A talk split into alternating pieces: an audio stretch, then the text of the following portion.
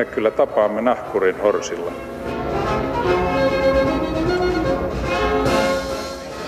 Mä sanoin, että minä juon nyt kahvia. Hyvät naiset ja herrat, oikein hyvää päivää ja tervetuloa taas maamme kirjaani sel- selailemaan. Tänään muistellaan Lottia, mietitään Lottien nykytilannetta ja pohditaan samalla vielä Lottien tulevaisuutta.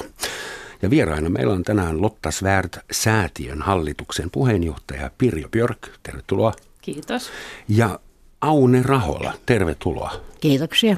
Kuluttaja sanoi äsken ää, entinen Lotta Aune Rahola, mutta eihän se pidä paikkaansa. Ei aina Lotta. Et on, Lotta on niin elinkautinen tehtävä. Hyvä. Ja meillä on niin kuin aina lähetysikkuna auki suuressa interwebissä. Sitä kautta voitte olla yhteyttä meihin tai jopa toisiinne.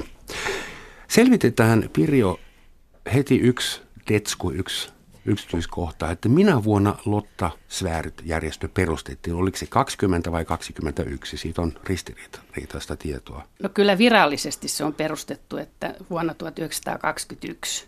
Mutta toimintaa oli jo sitä ennenkin, mutta silloin järjestö ei ollut vielä virallisesti mm-hmm. olemassa. Eli tänä vuonna 2016 juhlitaan 95 vuotta järjestön, toimintaa tai järjestön perustamista. Perustamisesta on kulunut se, että toimintaa edelleen jatkuu. Virallisesti Lotta-järjestö lakkautettiin 1944. Se oli pakko lakkauttaa, koska sodan valvontakomissio. valvontakomissio vaatii sitä, että kuinka semmoinen Lotta-säätiö on edelleen olemassa ja toiminnassa ja juhli 95-vuotispäiväänsä.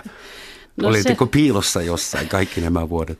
No ei, ei sillä lailla, mutta että tämä kunnia, että meillä on tämä säätiö edelleen olemassa, niin kuuluu, kuuluu näille viisaille lotille, koska heillä oli semmoinen aavistus silloin 44, kun sota, sota oli loppu, että, että tota, lottien varat mahdollisesti otetaan pois valtiolle. Ja, ja tota, nuo viisaat toimeliaat naiset niin perustivat säätiön. Ja suuri osa näistä Lottien sodanaikaisista rahoista, varoista, niin pystyttiin siirtämään tälle säätiölle. Hmm. Ja siihen, siitä se sitten tämä tarina alkaa, säätiön tarina. Hmm. Säätiön varallisuudesta oli viime aikoina aika paljonkin juttuja mediassa, siihen palataan vielä. Joo. Ensin historiaan. Aune, miten susta tuli Lotta? Ja milloin? No se oli minusta ihan selvää, että minusta tulee aikuisena Lotta, koska äitini oli ollut Lottana jo silloin ennen vapaussotaa ja jääkärien, jääkäreitä auttamassa pohjoisessa. Ja isä oli suojeluskuntalainen ja joutunut punaisten vangiksi. Mulla oli semmoinen hyvin tähän liittyvä koti, jossa mä kasvoin sillä tavalla, että mulla oli selvää, että liityn Lotiksi. Ja, ja sitten silloin kun sota, sota sota, taikka koulut loppu syksyllä 40, ei 40, kun 39, niin, niin silloin mä olin vasta 16-vuotias, mutta täytin tammikuussa 17, joka oli siis se jo ikäraja, milloin saa liittyä Lottiin. Mutta meillä oli sitten tuttavia näin, että minä pääsin silloin syysku- heti silloin lokakuussa. Susta piti tulla pikkulotta, mutta pikkasen niin Ei, mä, mä en olisi halunnut, en, en, en edes tiennyt, että Tampereella oli pikkulottia. mutta Aune, sä sanoit, että sä tulet hyvin isänmaallisesta kodista. Kyllä äitisi oli jo Lotta, isäsi oli, Joo. oli aktivisti, näin sanoakseni, että oliko kaikki muut lotat samoista kodeista kotoisin? Vai olitteko te vähän... Se on vaikea sanoa, mutta se piiri, jossa minä elin, niin, niin siellä oli yleensä, se oli siis, äh, ajattelimme samalla lailla monesta asiasta, minun luokkatoverini ja ystäväni ja sukulaiseni. Mm-hmm. Mutta aika paljon lottiahan tuli myöskin maaseudulta. Suomihan oli aika maatalousvaltainen silloin. Että mä uskon, ja, ja tota, tilastojakin kun katsoo, niin eniten lottia oli, oli nimenomaan muonituslottia, jotka oli maatalon tyttäriä tai mm. äitejä. Kuinka poliittisena järjestönä Lotta Svärd-järjestö täytyy pitää tai voi pitää? Että mikä oli motivaatio? No ainakin minä muistan sen, että me ei, kos, me emme koskaan puhuneet mitään politiikkaa. Että se oli, se oli yhteinen asia, että kaikki, kaikki meni niin kuin suunniteltiin eikä ollut soraääniä tässä mielessä ollenkaan. Mutta hmm. tietysti ne suojeluskuntien juurille – juurille niin perustettiin Lotta, Lotta-järjestö, että, mutta siinä mitä Aune tässä juuri sanoi, niin politiikka ei ollut varmaan se tärkein aihe, mistä puhuttiin, vaan lähinnähän siihen, siihen aikaan niin Lotat olivat niin kuin muonittamassa suojeluskuntien tilaisuuksia ja heidän kokouksiaan. Että Yhden lähteen mukaan Lotta, Lotta-järjestö perustettiin osittain sen takia, että haluttiin vapauttaa miehiä rintamalle. Tota, korvaamalla. Ei, no, itse, itse asiassa heitä. nyt mä tässä pikkusen haluaisin korjata sen, että silloin järjestöhän ei perustettu sotaa varten. Siis järjestöä ei perustettu niin, ei, sotaa ei, varten, ei vaan järjestö no. perustettiin niin kuin turvaamaan rauhaa eh, suojeluskuntien kanssa. Niin ja auttamaan mutta, suojeluskuntia taloudellisesti. Kyllä, mutta mm. sitten, sitten tota, se järjestön tehtävä tavallaan muuttui, kun sodat alkoivat. Toki. Ensimmäinen Lotta erään lähteen mukaan, tai siis ei se oikein Lotta runosta, vaan ensimmäinen suomalainen Lotta, ää, joka kutsui itsensä Lotaksi, oli olemassa jo marraskuussa 1918, niin ennen mitään järjestöä. Joo. Silloin jostain. Mutta miten esimerkiksi punaiset tai työväenliike suhtautui Lottiin? No, Oliko se vastakkain asettelu? Oli, oli kylläkin. Silloinhan oli vielä 20-luvullakin jotenkin semmoisia, paljon oli, oli niin kutsuttuja punaisia, jotka olivat tavattomasti, niillä oli jotakin hampaankolossa lottia ja, ja suoliuskuntaa nimenomaan. Mm. Mutta, mutta mä, niin kuin mä äsken sanoin, niin, niin mä olen ollut siis semmoisella seudulla tai semmoisessa yhteisössä, ei se minua, li, minä en oikein kokenut koskaan mitään pahaa, enkä koskaan missään vaiheessa ole kieltänyt olleeni Lotta. Sitten sodan Sodan alet, aikana. Alettuaan vissin, äh, kun oli pakko olla solidaarinen, niin siihen aikaan oli jopa sosiaalidemokraattisia lottia ihan järjestön jäseninä. Ja... Niin, ei se ollut heti, vaan se tehtiin, silloin talvella tehtiin semmoinen, niin kuin, että ne sosiaalidemokraattisetkin naiset pääsivät lottiin. Se tehtiin vasta Oliko se talvella 40 vai oliko se sitten jatkosodan ensimmäisenä talvena, sitä mä en tarkkaan muista. Joo. Mutta kyllä tämä, lähinnä se sotahan yhdisti, että silloin mm. koko Suomen kansan, niin että silloin ei mietitty, että kuka on oikealta ja kuka on vasemmalta ja kuka on keskeltä. Että, että silloin niin kuin, tai puhallettiin yhteen hiileen ja kaikilla oli tehtävänä se, että Suomi säilyisi itsenäisenä. Kuoliko sodassa Lottia? Kyllä, kyllä siellä. Vähän että, yli 300. Joo, mutta siinä on sitten tietysti kuka kuoli komennuksella, mutta sitten sitä tilastoa on vähän vaikea, vaikea ehkä tulkitakin, koska osa mm. kuoli sitten sairauksiin ja tapaturmiin ja, tapaturmiin ja, ja tota, myöskin sitten sairauksiin sodan jälkeen, jotka oli jäänyt piileväksi. Mulla on tässä lista äh, Lottien työkentistä. Anteeksi, tämä nyt liittyy taas sotaan, mutta se nyt on se mielenkiintoisin no niin, ajanjakso niin, kaikista, että oli olemassa muonituslotat, kanttiinilotat, varuslotat, rajatoimiston varastolotat, lääkintälotat, eläinlääkintälotat, toimisto- ja viestilotat, keskus- ja radistilotat, ilmavalvontalotat, merilotat, merilotat, säälotat, kanslialotat, säälotat, KEK-lotat, eli kaatuneiden koteuttamis... Evakuoimiskeskus. Evakuoimiskeskus. Ah, anteeksi, ja yhteyslotat. Tämähän on ihan oma armeija sinänsä. Kyllä. No meitä oli aika paljon. Missä tehtävissä sinä Aune olit? No minä olin talvisodassa. Minä olin, minut oli silloin syksyllä ennen kuin sota alkoi niin koulutettu viestilotaksi tuonne Tampereen väestösuojelukeskukseen, että mä olin koko talvisodan siellä.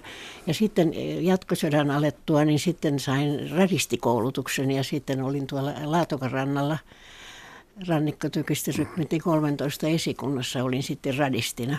Mitä se piti sisällään, esimerkiksi se radistikoulutus? No se, Osaatko morsettaa? Morset, joo, joo, morset, morset otettiin vastaan ja lähetettiin, eikä me tiedetty mitä me otimme vastaan ja mitä ne vietiin sitten sinne esikuntaan, jossa ne avattiin ja näin. Mm. Mä voin, kertoa, mä voin kertoa, mitä mulle ensin kävi siellä, kun mä olin tulossa pitkä matka pimeässä autossa, ei anteeksi, junassa. Istuin Tampereelta sinne tuonne jonnekin Sortavalalle tai Lähdenpohjaan ja ja, ja ainoana naisena olin siinä, siinä vaunuosastossa ja ne, keskus, ne puhuttelivat minua sisareksi ja kaikki oli ihan siis korrektia. Oli. Ja sitten oli pitkä matka hevosella tummassa yössä vielä tänne esikuntaan. No minä, ne sanoivat tytöt, että kyllä sun täytyy mennä sinne ilmoittautumaan ja minä menin. Ja sitten, sitten tota, ilmoittauduin ja tulin takaisin. Ne kysyvät, että no mitä siellä kävi. Mä sanoin, että en mä muista mitään kuin yhden hymyilevän luutnantin. Ja ne huusi kuorossa, että se oli Raholan Olli. ja, mutta se oli vaan tämmöinen hassu ennen silloin. Kerrotaan nyt, että Raholan Olli on sun entinen aviomies on. ja jäi eloon ja eli vielä hyvin pitkään sun rinnalla sodan jälkeen. tuota, se, oliko se juna pimeä sen takia, että oli. se oli pimennetty Joo, niin pimennettynä kaikki junat silloin. Mm. Se oli pimeä. Että, ja, että se olisi, kun ajatellaan nyt, että jos istut vaunussa, joka on täysmiehiä, eri ikäisiä – niin se tuntuu ihan kammottavalta, Voin mutta silloin, silloin ei tuntunut. Kutsuttiinko teitä Lottia aina sisariksi? Oliko se, se... No en tiedä, ei kai. Voi olla, että, mutta että he, he siskoksi sitten minua mm. tunt, mm. Sun Lotta puvun perusteella. No mä, niin, kun se oli pimeätä, meillä oli mantteli päällä, teille, mutta kyllä siitä varmasti selvisi, että minä olen Lotta. Mm-hmm. Mm-hmm. Eikö sinua kutsuttu usein kyllä, että Lotta Aune tai Lotta? Niin. Näin. Lotta ihan tittelinä. Mm. Millainen se henkinen koulutus oli? Anteeksi. Mä olen tässä lukenut muuta, tai siis lukaisut muutama, muutaman kirjan, jossa kerrotaan esimerkiksi Lotta Kurista. Mitä teidän piti luvata? Että yksi Lottien motto oli kuulemma vaadi sinä enin itseltäsi. Joo, mutta siitä meillähän on semmoinen kultaiset säännöt, jos on, onko siinä kymmenkunta, kymmenkunta, että siinä on paljon ja äh, paljon siis asio- hyviä asioita ja niihin piti sitten niin kuin äh, antaa lupaus ja koittaa totella. Ja sitten meillä oli semmoisia niin kutsuttuja yhteyslottia, jotka tuota, mm, yllättäen aina ilmestyivät sitten sinne niille paikakunnille. Ja ne kuulustelivat sitten näitä upseereita ja muita. Ja sitten, että jos joku Lotta oli käyttäytynyt sopimattomasti, niin sille tuli kyllä kotiin lähtölitterä ihan heti. Mm-hmm. Et meillä, oli, meillä, oli, meillä oli siis Paljon sääntöjä vaatetuksesta ja käytöksestä ja kaikesta. Ja alkoholi oli kielletty ja seurustelusuhteet oli Meillä kielletty. Siis kysyä, kuinka tiukka se kuri oli, että mistä alkoi se sopimaton käytäytyminen, jolla alkoi olla seuraamuksia? No mä en tiedä, yksi ainoa Lotta sieltä lähetettiin minun aikanani pois. Ja, ja tota, me, ei, me ei tiedetty, sitä ei kerrottu meille, minkä vuoksi hän lähetettiin. No mulle on kertonut yksi Lotta sitä, että hän oli kerran istunut jonkun upseerin sylissä sillä lailla, että upseeri oli kaapannut hänet syliinsä ja siitä, siitä jo oli tullut huomautus ja se oli ollut ihan semmoinen... Lotalle, ei upseerille. Niin, niin. Lotalle, mutta se oli ollut ihan semmoinen niin leikkitilanne vaan, mm. että siinä oli paljon ollut mukana muitakin ympärillä. Minulle kertoi eräs hyvin historiatietoinen ihminen, että häntä aina ärsyttää, kun elokuvissa lotat tai muut nuoret naiset äh, pussaavat äh, Joo. vaikkapa rautatieaseman laiturilla äh, sotilaita. että ikinä kukaan ei olisi julkisesti suudellut ei, yhtään ei, ketään ei. milloinkaan, että se on ihan, ei, lopettakaa ohjaajat nämä kohtaukset. Tässä mulla on Lotta Svärdin kultaiset sanat niin pienellä fontilla, että pitäisikö hankkia lasit. Jumalan pelko olkoon elämäsi suurin voima. Näin se lähtee. Opi rakastamaan maatasi ja kansaasi. Aseta korkealle Lotta ihanteesi vain oikeamielisenä, puhtaana ja raittiina voit olla oikea Lotta.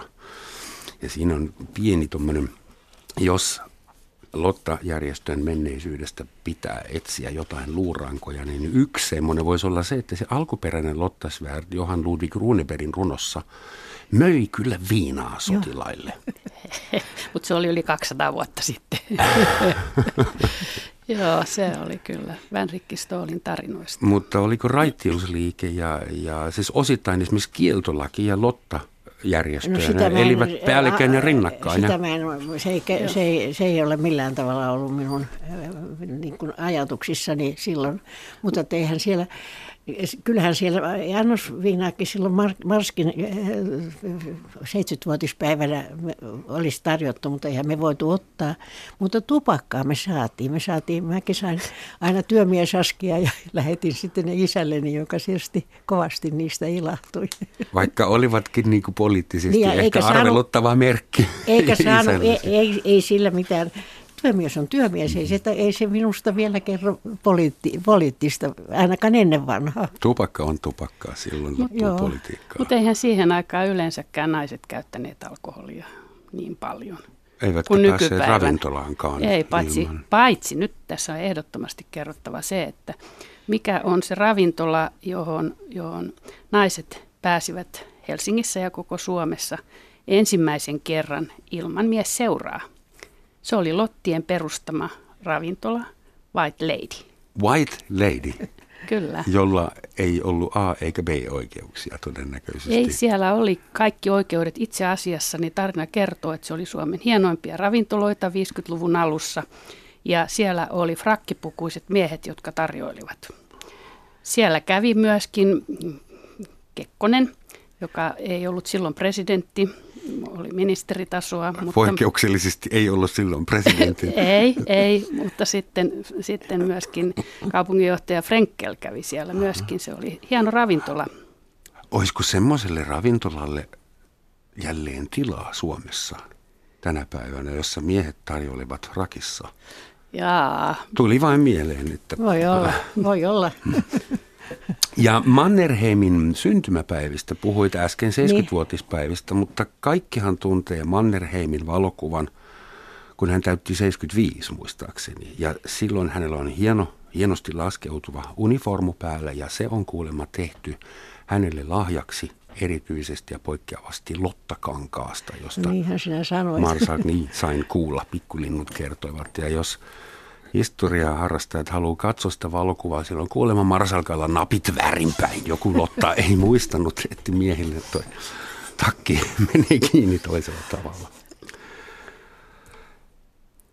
Muistatko, missä sä olit, Aune, kun sota alkoi, talvisota. Miten no, sä sait olin, kuulla silloin, siitä? Nythän on näin, että koulut loppu joskus lokakuussa silloin 39 ja sitten ne alkoi uudestaan, kun ei ollenkaan uskottu, että tästä mitään sotaa tulee.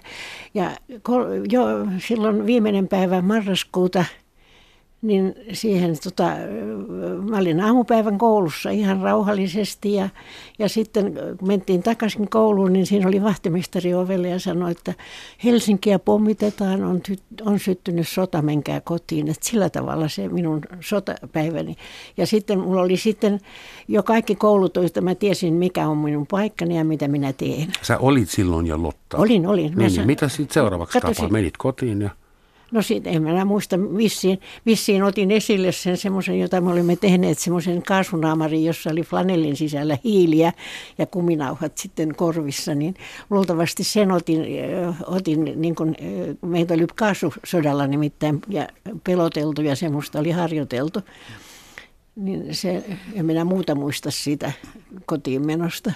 Ja mikä oli sitten sun ensimmäinen komennus? No se oli Tampereen väestösuojelukeskuksen toimisto, jossa me otettiin vastaan, että aina kun tuolta Virosta päin tai jostain lähti koneet ja ne näytti tulevan Tampereelle päin, niin ne, ne oli, tuli meille sitten puhelintieto, jota me sitten, jä, sitten vietiin, siinä oli näitä iäkkäitä herroja, oliko se nyt yli 40 siihen aikaan, jotka kävi kervanneet tuohon Ar- rintamalle. Rintamalle, niin. niin, niin siellä oli Tampereen tämmöinen arvokkaat herrat.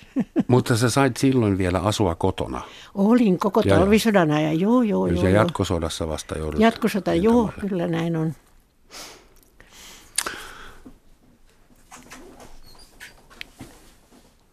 Värvättiinkö silloin myös Lottia? Että sulle se oli selvä, että susta tuli Lotta, Joo. se kulki perheessä, mutta rekrytoitiinko Lottia? Kävikö joku Lotta värvääjä ei, rummun ei, kanssa ympäri ei, Suomen kyllä maata? se oli joka ikisen sydämestä itsestään tullut. Vapaaehtoisen riitti. Niin, kyllä. kyllä mä luulen, ja sitten se oli aika paljon sillä haluttua, että kun nähtiin, että naapurin tyttökin on liittynyt Lottiin, niin haluttiin, mutta kyllä sitten oli jossain maaseudulla esimerkiksi niin kirkkoherra saattoi mainita, että, että lähepäs sinäkin Liisa, Liisa liittymään Joo. Lottiin, mm. ja, ja, ja tota, mutta sitä ei, niin kuin Aunikin on kertonut, että sitä ei, ei koettu sillä lailla niin, että se oli pakko. Et jos vaan... joku tyttö, kylän viimeinen ei-Lotta, ei halunnut liittyä, niin hänestä ei tullut ja nyt on kumma ja annetaan silmätikku. Minä haastattelen tuolla joskus aina näitä Lottia kun, kuntoutusta varten, niin moni kertoo, että, että heidän vanhempansa eivät antaneet, että hän olisi lähtenyt, joka ei ole, ole sitten Lotta, mutta hän nyt vaan kepillä koitti, saako meiltä sitten sillä tavalla, kun on niin kuin halunnut olla Lotta, niin kuntoutusta.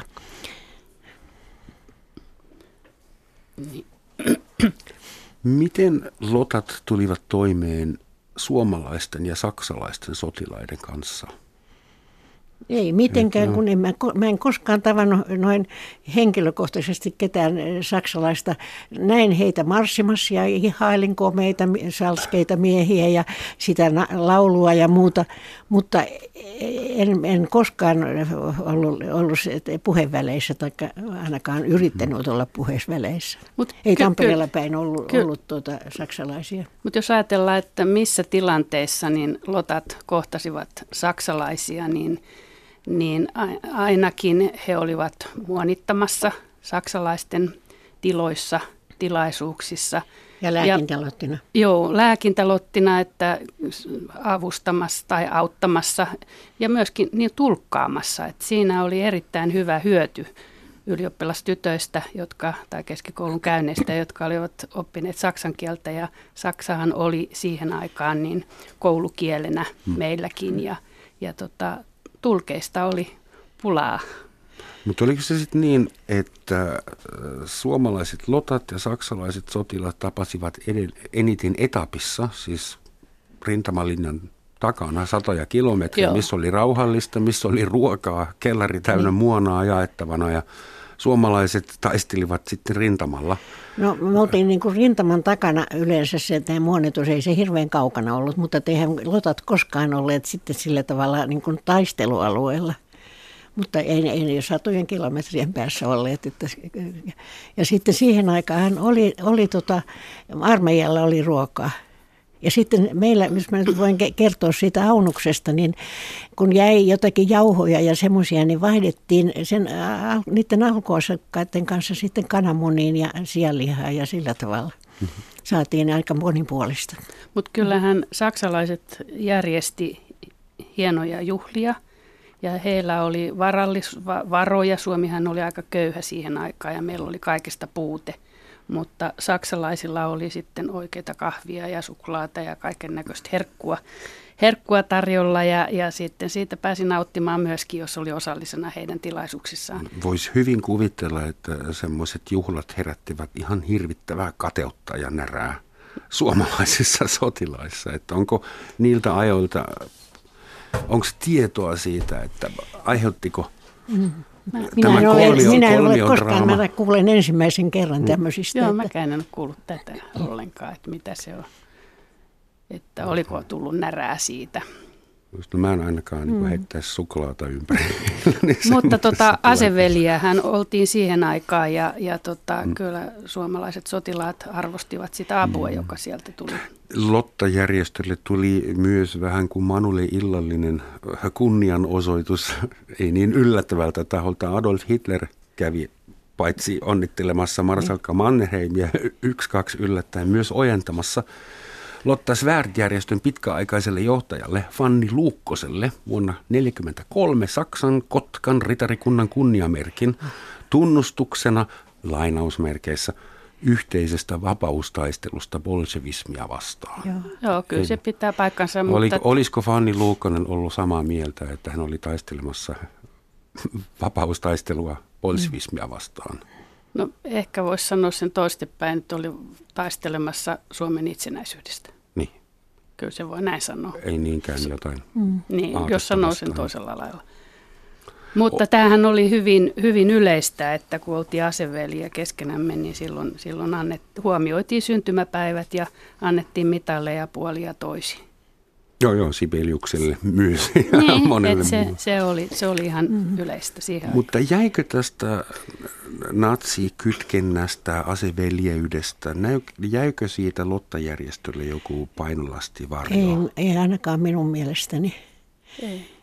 Et, että, eh, eh, nyt sitten myöhemmin juuri kun siinä on tuo hakaristi, tai siis eh, se onnen symboli näissä meidän kaikissa, niin siitä, siitä sanotaan hyvin noin rumasti monta kertaa. Ja me, me yritämme sitten kertoa, että mikä se, mitä, mikä se on oikeasti, että, eikä meillä ole niitä hakoja siinä niin kuin, niin kuin natseilla oli. Mutta mehän ei tiedetty Mulla ei ollut aavistustakaan, mitä Saksassa tapahtui. Ei sitä kuunnella. Ja ainoa ulkomainen radio, mitä kuunneltiin, niin se oli Saksan radio. Ja me opittiin kauhea määrä kaikkia slaagereita. Mäkin osaan, osaan vaikka mitä. Muistojen boulevardia. Ei, sitä, ei, kun oli näitä, riittää. Se oli näitä Lili Marleenia ja, ja, ja, ja tota, sitten tota, voi voi, vissiin 2.30. Joskus mä il- iloisella päällä olen, niin laulelen. Selvä, mutta ei ehkä Ei, tänään. ei nyt. Hyvät ihmiset, tämä on varmaankin hyvä sauma muistuttaa meitä kaikkia siitä, että tämä on Yle Radio 1 Romansatsin maamikirja. Tänään puhutaan Lotista ja studiossa on Pirjo Björk, Lotta Svärd-säätiön hallituksen puheenjohtaja ja Aune Rahola hallituksen jäsen ja Ihka Aito Lotta, ei, eikä entinen. Tuommoinen minun mielestä aika mehevä yksityiskohta äsken, kun tapasin tämän päivän vieraita studion kahvilassa sain ojennettua, tai siis sain heiltä kaksi Lotta Svärd-säätiön käyntikorttia ja kummassakin komeilee iso hakaristi. En ole koskaan ennen saanut keneltäkään voimassa olevaa käyntikorttia, jos olisi hakaristi. Ja Pirjo, kerroit mulle, että teillä on kansainvälistä käyttöä varten myös semmoinen versio, jossa sitä hakaristia ei ole. No oikeastaan se, niin se on meidän uusimpi käyntikortti. Että tuo, tuo vanha käyntikortti, joka on silloin jäänyt, jäänyt jo vähän pois, pois käytöstä, mutta minulla niitä on vielä muutama, muutama tallella. Mutta että se on totta kyllä, että kun mekin ollaan oltu vierailulla Saksassa, niin, niin siinä on aina selittelyn paikka, kun näytetään tätä Aivan varmasti. meidän- minä vuonna Lotta Svärd-järjestö otti tämän suomalaisen hakaristin käyttöön? perustamisvuonna 21. 21. Kyllä. Niin Eikö se se ollut on näin? se, koska se on siinä Lotta-neulassa. Joo, kyllä. Eli- Mutta sehän on, tota, eikö saksalainen hakaristi ole se, että se seisoo tuolla yhdellä nurkalla? Joo, ja menee väärinpäin. Se Ja ei ole on- saksalainen niin- hakaristi, vaan se on kansallissosialisti. Anteeksi, anteeksi, anteeksi. Kuitenkin Joo. siis tuo noin tuommoisena logona, niin sehän on, eh, kans, sehän on kansainvälinen. Karjalassa on käsitöitä ja, tuo, ja monessa muussa maassa käytetään sitä onnen symbolia. Intiassa, Nepalissa harrastettu Joo, joo, tuhansia joo. vuosia sitten. Mutta meinaa vaan, että se vaatii vähän, anteeksi tätä ilmaisua, se vaatii vähän munaa Lotta-järjestöltä, että käyttää haka, hakaristi vuonna 2016. No onhan se aika rohkea teko muutenkin ollut niin, että mehän ollaan otettu säätiön nimikin takaisin. Aikaisemmin säätiön nimi oli Suomen naisten huoltosäätiö. Ja sitten me otimme Lotta Svär-säätiön nimen Pitikö takaisin. nimen olla väliaikaisesti semmoinen neutraali? Vai mikä siinä oli ajatuksena? Ja minun, Kyllähän miele- se oli, kun- minun mielestäni se, että kun se oli se sodan, sodan jälkeinen aika, niin ei voinut puhua Lotista, että se me, me mentiin tämän lot, huoltos, huoltosäätiön taakse. Että se siinä varmasti on ollut se, mä olen nimittäin ollut jollain tavalla mukana ihan alusta lähtien tässä, tässä hu- Lotta-toiminnassa. Eli jollain. siis naisten huolto Suomen naisten Naisten. huoltosäätiö oli se virallinen nimi, jolla Lotat perusti, pe, perustivat tämän säätiön sodan jälkeen. Ja kyllä mä uskon sen siinä, että se on vähän ollut niin kuin, voiko sanoa peite, peiten nimenä, että, että tota, suojeltiin vähän Lottia siinä. Ja milloin tuli se päätös, että nyt voidaan ottaa alkuperäinen nimi takaisin? Milloin Ei se- aika oli kypsä? Aika oli kypsä vähän yli 20 vuotta sitten. Kaks, 2001. Joo, Oli sil- tuolla, oli, oli äh, Finlandia-talossa. oli suuri lottajuhla, johon meitä, meidän oli kutsuttu lottia ja, ja sie, siellä sitten, ja siellä eh, sekä Elisabeth Rehn että, et, niin hän piti hienon puheen ja mä annan sanoa, että hän nosti meidät kumpujen yöstä. Mutta itse asiassa Asko, äh, toi Esko Aho. Asko Eho. Meinasin sanoa näin. Joo, niin tota, hän oli silloin pääministerinä ja, ja hän, hän tota, eh, tava, tavallaan niin toisen valtiovallan virallisen kiitoksen Lotille siitä upeasta työstä, mitä he olivat tehneet ennen sotia ja sodan aikana. Sinä, Aune, sait vuonna Eikö se ollut Riitta- 2008, Riitta Vuosapainen? Ei. sinä sait vuonna 2008 äh, neljännen luokan vapauden ristin tasavallan Näin, presidentiltä. näin, niin näin, näin olen kunnian saanut. Eli voidaanko ajatella Lotta-historia niin, että kunnia on palautettu? Nyt kaikki on hyvin vai onko vielä... Musta on hirveän vaikea sanoa, että, että se kunnia olisi mennyt. Siis tota, se, se vaan, tota, miten se nyt on? Et mä en haluaisi ajatella sillä lailla, että otat menetti kunnian, mutta, he eivät, mutta voin sanoa sillä lailla, että he eivät halunneet puhua siitä lottuudesta siellä. Kyllä se Mutta tämä on vähän sanaleikkiä, niin joka... poliittinen historia meni semmoiseen suuntaan, että ei voinut puhua Joo. lot, Ja, Lotta-järjestöstä. ja siitä haluan sanoa vielä, että se hyvin harva tiesi, mikä on Suomen naisten huoltosäätiö. Hyvin harva. Piditte matalaa profiilia. Kyllä. Niin kuin.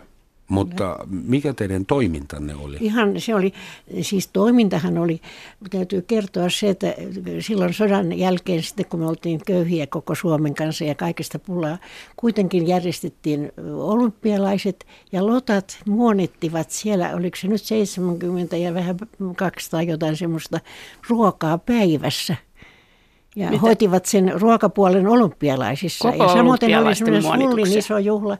Ja sitten kun alkoivat noin rakennustyöt tuolla pohjoisissa, niissä, niissä äh, joki, taikka mitä se nyt oli, niin Lotat oli sielläkin pohjoisessa, että kyllä sitä Lotta-toimintaa jatkettiin sitten tällä tavalla niin kuin suurissa mitossa, koska meillä oli henkilökunta, meillä oli, meillä oli tykit, meillä oli oma tykki, Siis puhut soppatykeistä. Soppatykki, niin soppatykki.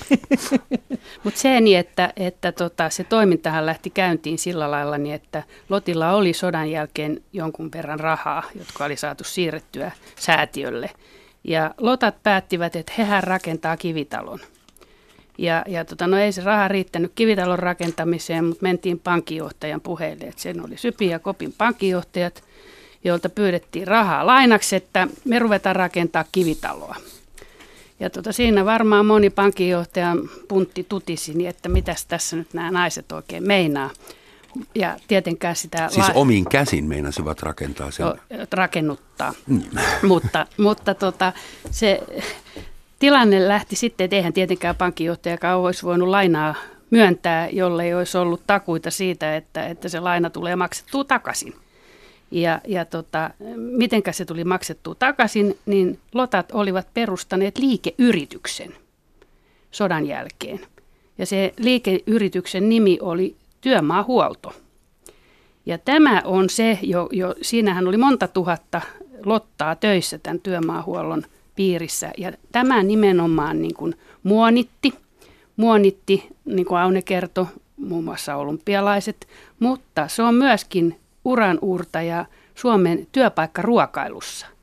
Nimittäin siellä on yrityksiä, kuten Valmettia, Postia, Raumarepolla ja mitä kaikkea sieltä löytyykään, jotka ottivat niin kuin työmaan ruokailun käyttöön ja Lotat järjesti muonat sinne. Mulle valkenee juuri, mistä se kotikalja tulee. Jota No mä oon ihmetellyt aina työmaaruokalassa. Joo, mutta tämä on se, se tota, mitä, ja siinä saatiin työtä Lotille, jotka oli jäänyt, jäänyt tota, ammattiopettelematta ja myöskin sitten, jotka olivat kotinsa menettäneet tai ne jäänyt rajan taakse, niin, niin pystyttiin tarjoamaan edullisia asuntoja Lotille siitä talosta, joka valmistui sitten sinne Mannerheimintie 93, jossa oli sitten se meidän ravintolaki. Hmm. enimmillään lottia oli 240 000 sodan aikana. Siis sodan päätyttyä. Sodan päätyttyä. Joo. Niin ää, kun lotat mukana siinä. niin, Joo. kuinka paljon heitä oli sitten vielä 50-60-luvulla, kun siis sinä aikana, josta just puhuit, että Ah. mutta siis varmaan paljon enemmän kuin nyt, 100 000.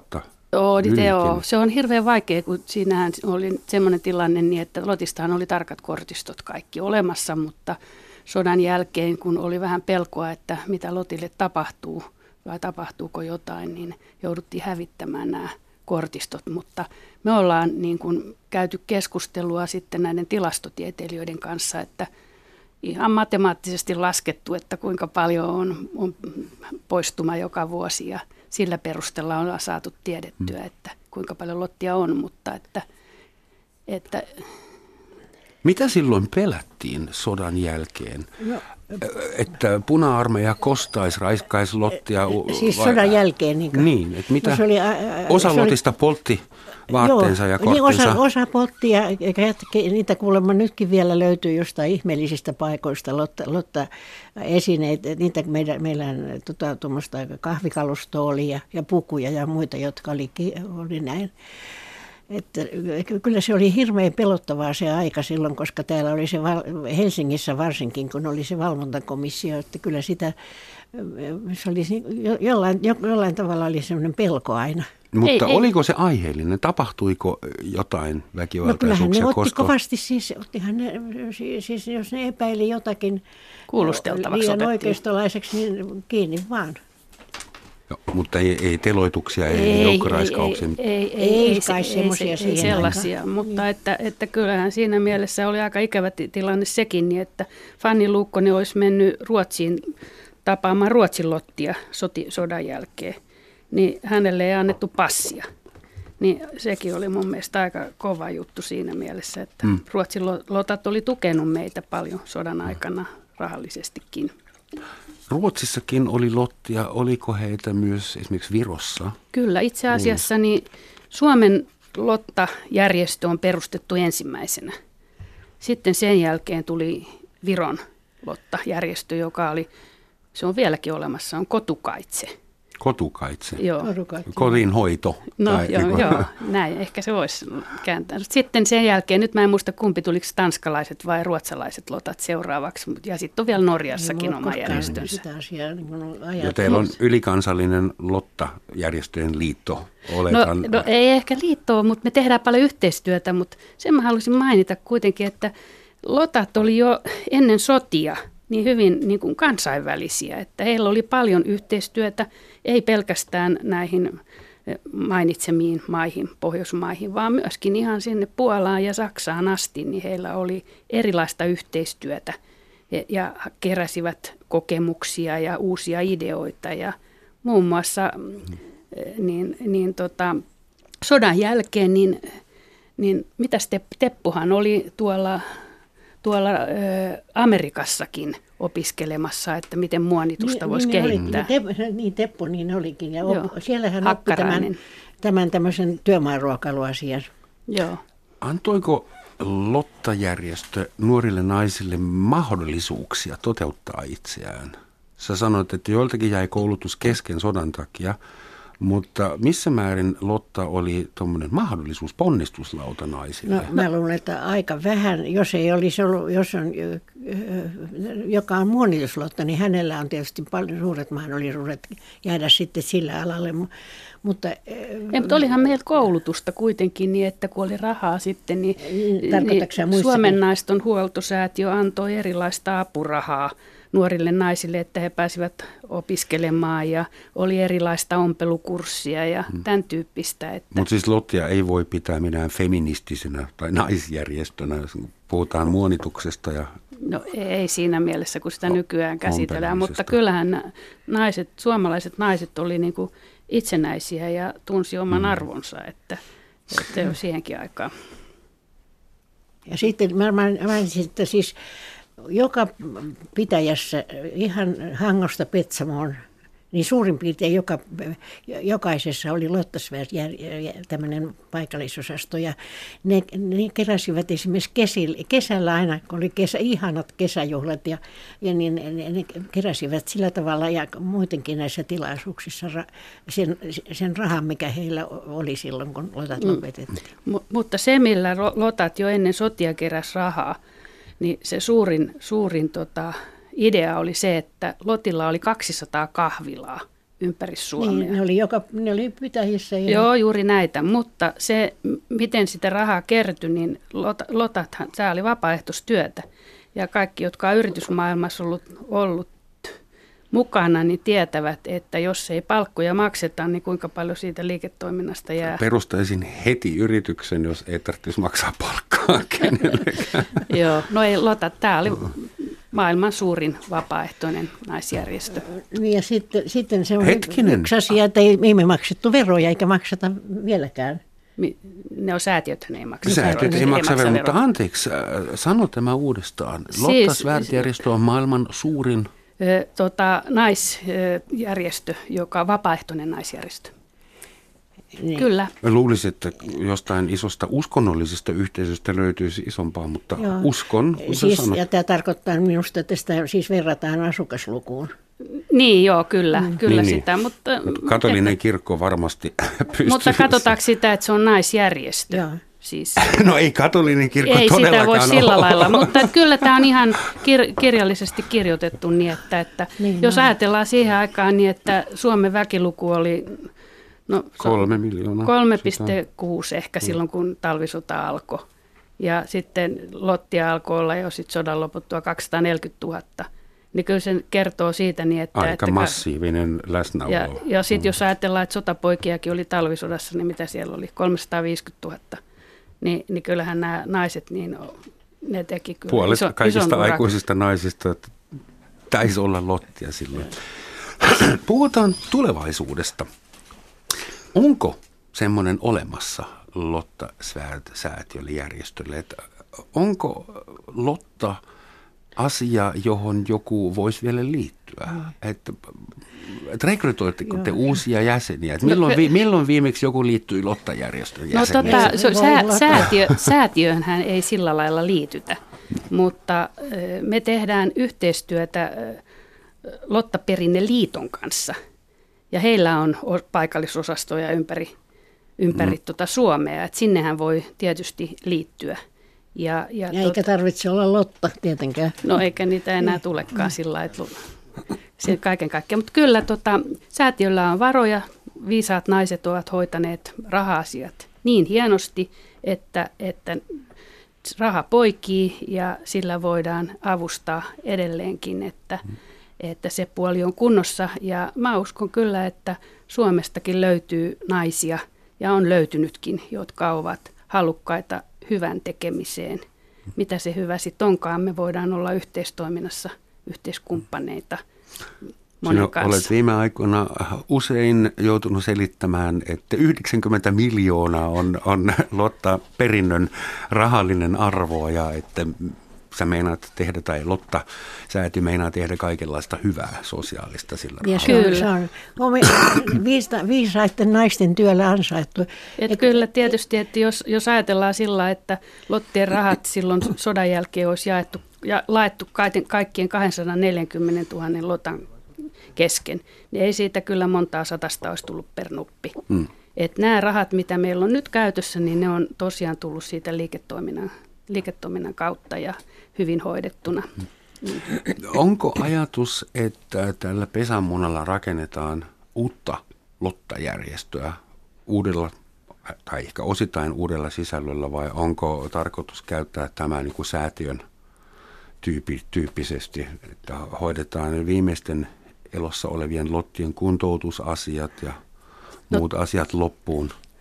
Kyllä tietysti tota, tällä hetkellä niin vielä kun on 13 000 suurin piirtein lottaa, pikkulottaa jäljellä, niin meidän ensiarvoinen tärkeä tehtävä on niin heidän avusta, varattomien avustaminen ja, ja kuntouttaminen, mutta kyllä meillä on visio sitten, että me jatkamme toimintaa edelleen, mutta se olisi yhteistyökumppaneiden kautta, että esimerkiksi meillä on naisten valmiusliiton kautta jo hmm. paljon tehdään hyvää yhteistyötä. Valmiusliiton kautta? Joo, naisten valmiusliiton kautta. Mikä on naisten valmiusliitto? Siis, oh.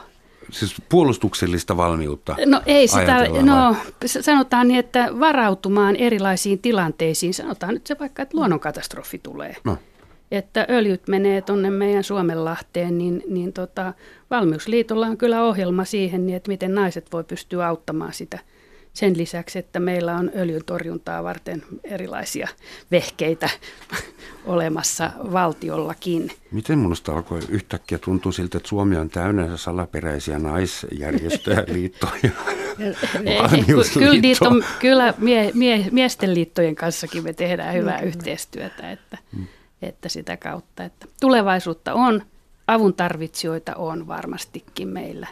Ja Lottien, Lottien sydäntä lähellähän olivat vanhukset ja lapset, että meidän toiminta tulee varmaan sinne puoleen myöskin keskittymään.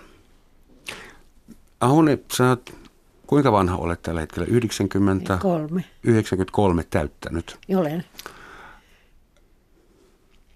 nyt mä yritän kysyä sulta niin elämän viisautta, että mitä, mitä oot oppinut Lottana pitkän elämäsi aikana? Vaadi eni, aina enin itseltäsi.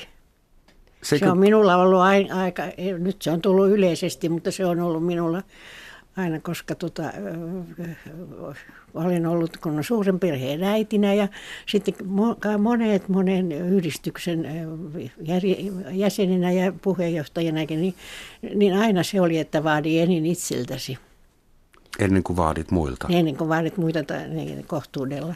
Miten sun mielestä voitaisiin saada nykyihmiset, nykynuoriso minut mukaan lukien, sisäistämään tämän taas tai toimimaan sen mukaan. Itse kuri nyt ei ole kovin, ei, kovin muot, muodissa. No ei se ole ja, ja, kun mä olen ajatellut, minulta on kysytty, että voisiko nykynainen olla Lotta, niin minä epäilen sitä, sillä mehän menimme suinpäin, ei, ei kukaan ajatellut mitä on tulossa, minne ollaan menossa, vaan mennään isänmaan asialle ja, ja sinne antauduttiin ihan kokonaan, että että se, mä uskon, että nykyään nainen on aika itsenäinen ja käy palkkatöissä ja muuta ja niin ei, ei se, ja sitten on paljon harrastuksia, että me, me, mutta kuka tietää, jos tulisi kova paikka. Mm-hmm. Mutta kyllä erilaisia projekteja on halukkuutta, että tietysti semmoinen sitoutuminen, sitoutuminen mm. pitkäksi aikaa ja tehdä vain yhtä asiaa, niin se voi olla vaikeaa, mutta kyllä mä näen, että meidän nykynuorissa löytyy ytyä myös myös tota, erilaisiin niin, hankkeisiin. Nuoriso on hyvää suurin piirtein, mutta se on, tuo media on, on tuota, hyvin tuo esille kaikki semmoiset pahat asiat, nämä rettelöinnit ja muut. Mutta, mutta, mutta siis yleensä Suomen nuoriso on hyvää ja niillä on niin, minu, minä, minulla on aikamoinen ka- kaarti sitä, niitä, ruots, niitä suomalaisia nuoria ja kaikki, kaikki ovat ihan priimaa. Tämähän on lähes kapinaa, että kun 93-vuotias ilmoittaa, että Suomen nuoriso on hyvä. Se on se paha media, joka jaksaa aina kertoa niin. pahoja. Joka ohjelmassa haukuttaa mediaa. Kyllä, Mitä kyllä. mä täällä oikein tein? Näin on. Minä, minä, pus, mm. minä py, py, pysyn sanassani. Selvä. Suomen nuoriso on hyvä, sanoo Auni Rahola ja oikeassa on. Puhutaan vielä nopeasti yhdestä asiasta, josta sinä Pirjo halusit päästä eroon. Sä halusit kertoa yhdestä detailista, yhdestä asiasta, jota lotat valmistivat sodassa, tai siis useista Joo, asioista. mä oon aina... Se on mainitsemisen arvoinen. No mä oon aina ihannoinut kyllä suomalaisia naisia ja varsinkin sodan aikana, jotka, jotka olivat hyviä käsitöissä – koska mulla itsellä on semmoinen tilanne, että mä en edes osaa kantapäätä tehdä tuohon villasukkaan, mutta hmm. siihen aikaan niin, niin tota, Lotathan paljon varusti sotilaita, jotka olivat sodassa, niin erilaisilla vaatetuksia, vaate, vaatehuoltoa oli. Ja tota, he kutoivat sukkia ja kutoivat tumppuja ja muuta, mutta yksi semmoinen tuote, jo, jo, joka, josta yleensä ei tiedetä, oli niin sanottu sanomalehti-liivi. Ja se oli villasta, villalangasta kudottu liivi, joka oli kaksinkertainen ja sinne sisälle laitettiin sanomalehtiä eristeeksi. Ja se oli aika mainio liivi, jos ajatellaan, että oli 30 astetta pakkastakin ja sotapojat pisti sen päälle ja, ja olivat siellä lumessa makoilemassa, niin se, se tota, varmasti lämmitti sekä mieltä että kroppaa. Aivan ihanaa, että niitähän voisi valmistaa vielä joillekin ihmisryhmille. Että Helsingissä on aika paljon semmoisia ihmisiä, joille tuommoinen sanomalehti Niin kyllä silloin valmistettiin muuten semmoisesta ruskeasta paperista niin noita tämmöisiä no, pusseja. Pusseja niin, että, jotka oli tuolla rintamalla. Että mä tunsin sen lääkärin, jolla oli, joka oli keksinyt tämän ja itse myös sitten oli, oli sodassa ja, ja sai siitä patentin ja myi niitä. Sitten kultasormukset vaihdettiin Rautasormuksi, joo. Se on, tota, Oliko tämän... se laajalti levinnyt juttu vai oli. onko se symbolinen? Eikö Ei. se oli hyvin laajalti levinnyt joo. juttu siinä mielessä, että, että tota, kaikestahan materiasta oli pulaa armeijalla ja kulta oli arvossaan. Hmm. Niin tämä on sosiaalidemokraatti naisten kehitelmä hanke, eli että kerätään aviopuolisoilta vapaaehtoisesti noin kultasormukset, jotka sitten käytetään hankitaan jotain materiaalia niillä. Ja tämä levisi laajalti. Mä uskon, että meidän kuulijoissakin on paljon, joiden vanhemmilla tai isovanhemmilla on semmoinen rautasormus, joka saatiin sitten symbolina tämän kultasormuksen tilalle, kun oli ja se meni yli puolueen rajojen. Yli puolueen rajojen ja, ja tota, Oliko sulla rautasormus, Aune? Ei mulla ollut siihen aikaan Sä et ollut tarvetta, naimisiin, tarvetta vielä. vaihtaa, kun ei ollut Sä vielä sota, sota-aikana ei ollut vielä, tota, tai olihan mulla, me 39 me menimme kiiloihin, niin olihan mulla sota, sodan lopussa sitten, mutta vanhemmillani, vanhemmat antoivat ja kai koruja, ja sitten, että niillähän ei sitten loppujen lopuksi ollutkaan sitä käyttöä, mihin ne oli ajateltu, sillä nythän niitä on paljastunut niitä kätköjä, missä niitä sormuksia on lehtien mukaan. No ja, mä Ai Suomesta voi löytää vielä Joo. säkillisen vihkisormuksia jostain mm. kätköstä.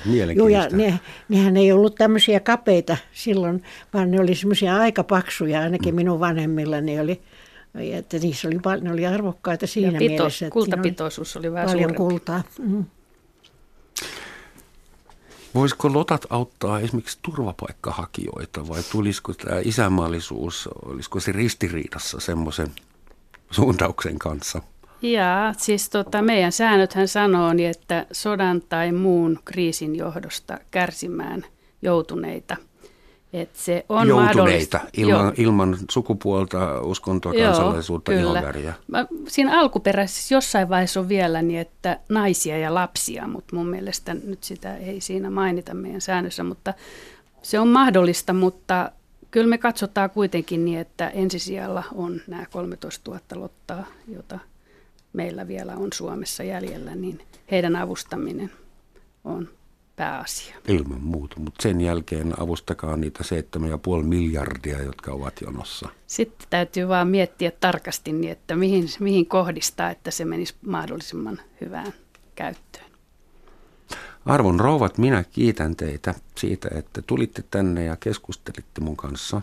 No kiitos, oli, minä kiitän myös, oli arvokasta keskustella täällä. Joo, Mä kiitos. yritän nyt ainakin tämän koko loppupäivän vaatia eniten itseltäni.